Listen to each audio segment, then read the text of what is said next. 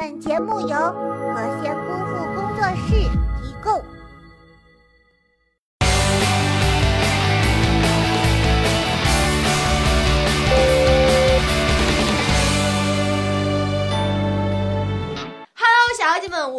喵喵，欢迎收看今天的《囧闻一箩筐》。每周六中午十二点，我们都会在微信公众账号“和仙姑父”视频中发送千元红包，赶紧去抢起来吧！好啦，奇葩趣闻九九拿，赶紧来看看今天有哪些囧事儿吧。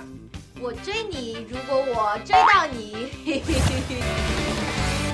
据《每日邮报》报道，来自瑞士的车手米先科和朋友前往南非参加单车练习赛，没想到途中听到了奇怪的叫声。原来一只鸵鸟不知何时加入了比赛。据称，鸵鸟轻松地跟上了选手们五十到七十公里的时速，直到最后觉得没意思了，才自己离开，让被追的选手们吓得够呛。我猜鸵鸟内心的 OS 一定是：不是我针对谁，可是在座骑车的各位都是垃圾。那么本期我们就来说说，你看到这条新闻的时候，你想说什么？赶紧和我们互动起来吧！幸运的小朋友会得到我送出的大礼包一份。人类生活真的很精彩，不怕喜欢同一个地方，就怕都往一个地方去。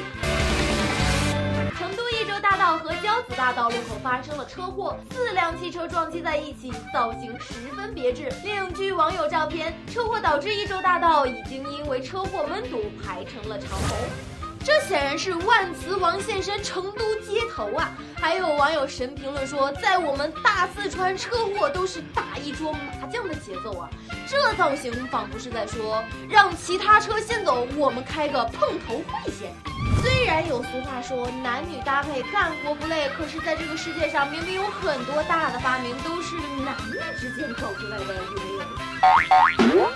近日，美国斯坦福大学一项研究显示，男性之间亲密的友谊促使大脑分泌更多的催产素。当人体催产素含量上升时，会随之释放出大量的能够缓解压力的激素，有助于人们克服社交恐惧，增强自信。产生效果可与恋爱关系带来的益处相媲美。腐女说，观摩男性之间的友谊也有利于缓解压力呢。嘿嘿，可是细思极恐啊，这岂不是在说每一个男人都有可能被掰弯吗？这让我的单身狗还怎么找对象啊？现在终于明白为什么好吃懒做的熊猫不仅能活到现在，而且还能成为国宝了吧？因为这是一个看脸的时代呀。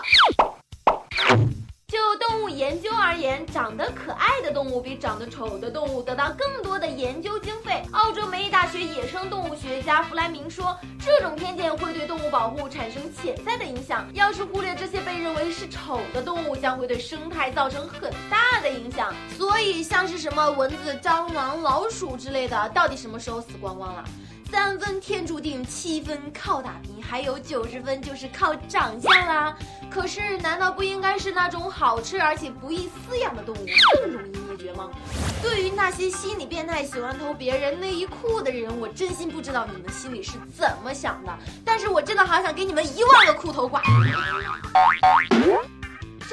深圳龙岗区警方抓获了一名偷取女性内衣裤的嫌疑人。警方在其出租屋内发现偷盗的内衣裤，足足装了三大麻袋。嫌疑人朱某称，他只是性格与众不同，没有暴力倾向，偷完穿完洗完后还是会归还的。而朱某被抓时身上还穿着一套女性的内衣裤，这么诡异的画面，想想都觉得好吓人啊！可是现在问题来了，求失而复得者的心理阴影面积。好啦，到这里本期的节目就结束了，赶紧拿出手机扫一扫这个二维码，或者添加微信账号“何仙功夫视频”，把互动答案告诉我，也可以把看到的九文告诉我，想要私信我就可以去搜索我的微博马喵喵，这样就有机会获得我送出的大礼包啦。好啦，九文一路康每天更新，明天见。